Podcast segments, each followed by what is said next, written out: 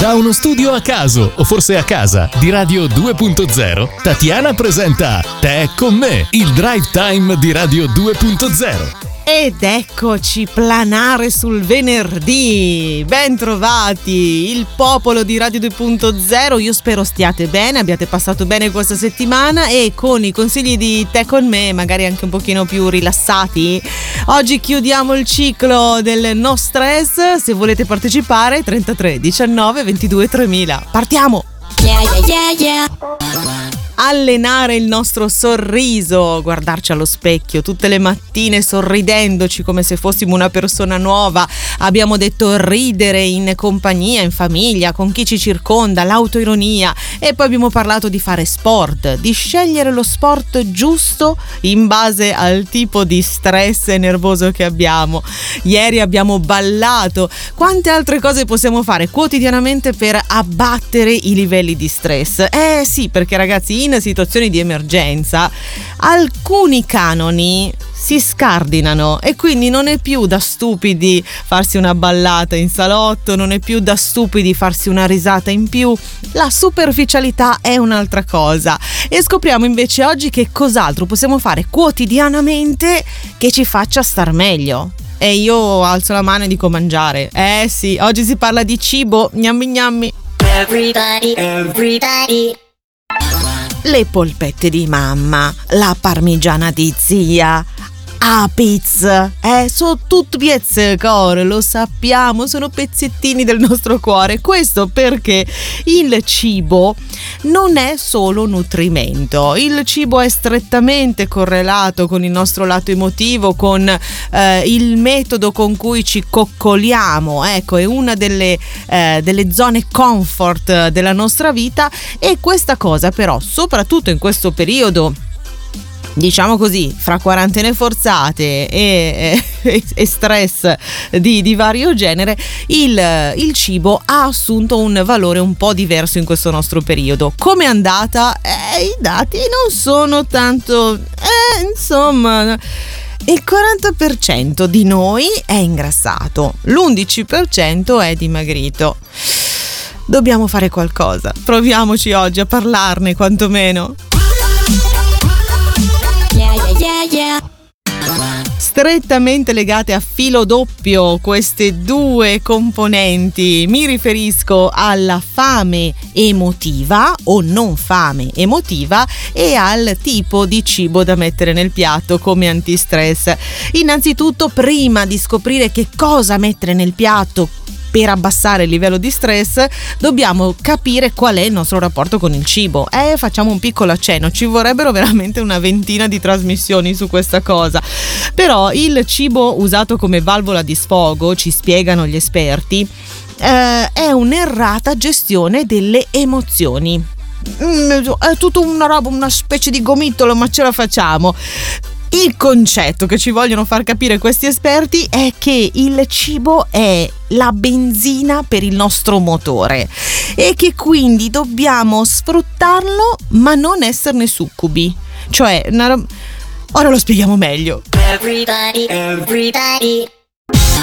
I dati di questo periodo Covid, insomma del 2020, spiegano, ci fanno capire che gli italiani mangiano in maniera emotiva. Eh, per forza abbiamo di quelle robe così buone che eh, come fai a non mangiare in maniera emotiva? È una gioia.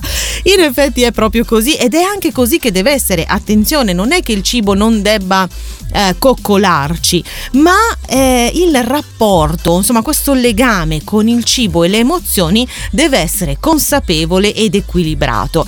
È un, un allenamento vero e proprio, l'alimentazione consapevole è una vera e propria eh, metodologia per poi avere un rapporto sano con il cibo e naturalmente non è una roba che si scopre nell'arco di te con me, cioè una roba che bisogna dedicargli un pochino più di tempo. Se volete approfondire l'argomento c'è un libro interessantissimo scritto da una nutrizionista e da una psicologa, femmine quindi anche un po' più delicate, si intitola Le emozioni nel piatto e affronta il tema sia della fame in più che anche della non fame. Yeah, yeah, yeah, yeah. Alimentazione cosciente, quindi, prima di tutto per eliminare fattori di stress. Perché? Perché ci spiegano queste eh, due ragazze, una nutrizionista e una psicologa, che il fatto della fame nervosa ci consola al momento, ma poi i livelli di cortisolo si innalzano e quindi aumenta lo stress, aumentiamo di peso oppure siamo gonfie, anche se saltiamo il pasto. Ad esempio, saltare il pasto ci gonfia e quindi poi quando ti guardi allo specchio non ti piaci e aumenta di nuovo lo stress. Insomma, è un cane che si morde la coda. Non va bene. Invece mantenere delle sane abitudini alimentari contribuisce nell'arco veramente di un 15-20 giorni ad abbassare i nostri livelli di stress e a farci anche apparire meglio, vederci più belle, ci fa naturalmente anche sentire più belli e belle, eh, perché è un problema anche maschile. Parliamone, ecco, diciamolo. Quindi alimentazione cosciente. Ok. Ah, adesso coscientemente mi mangio l'uovo Kinder.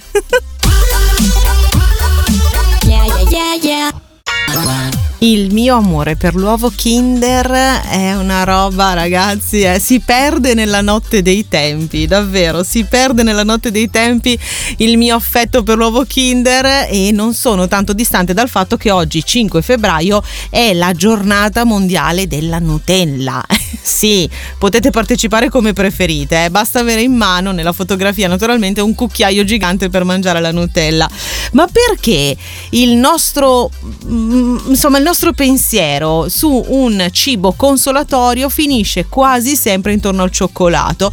Beh, perché il cioccolato fondente è una delle sostanze che maggiormente ci abbassa i livelli di stress.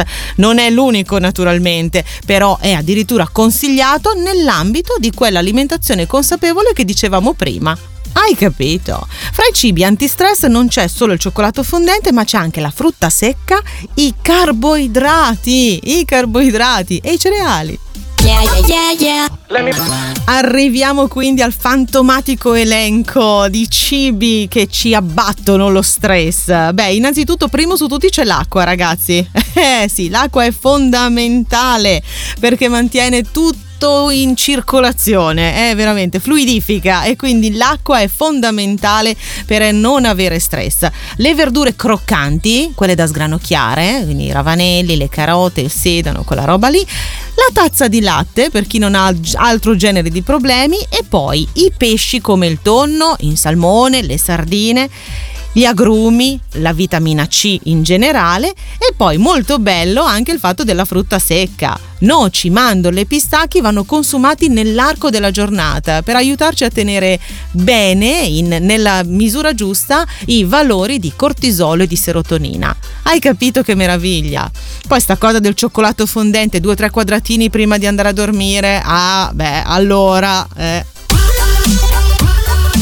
Yeah, yeah, yeah. Intrigante davvero il mondo dell'alimentazione, l'elenco dei cibi che fanno bene naturalmente potrebbe essere infinito, però eh, l'importante, come dicevamo prima, è il rapporto che abbiamo con il cibo. Ecco perché sulla pagina Facebook di Te con me troverete il link a quel bel libricino che potrebbe farci molto bene e poi sicuramente ci farà bene risentirci lunedì. Vi auguro nel frattempo uno splendido weekend rilassante, ci risentiamo lunedì qui su Radio 2.0. Ciao! Yeah.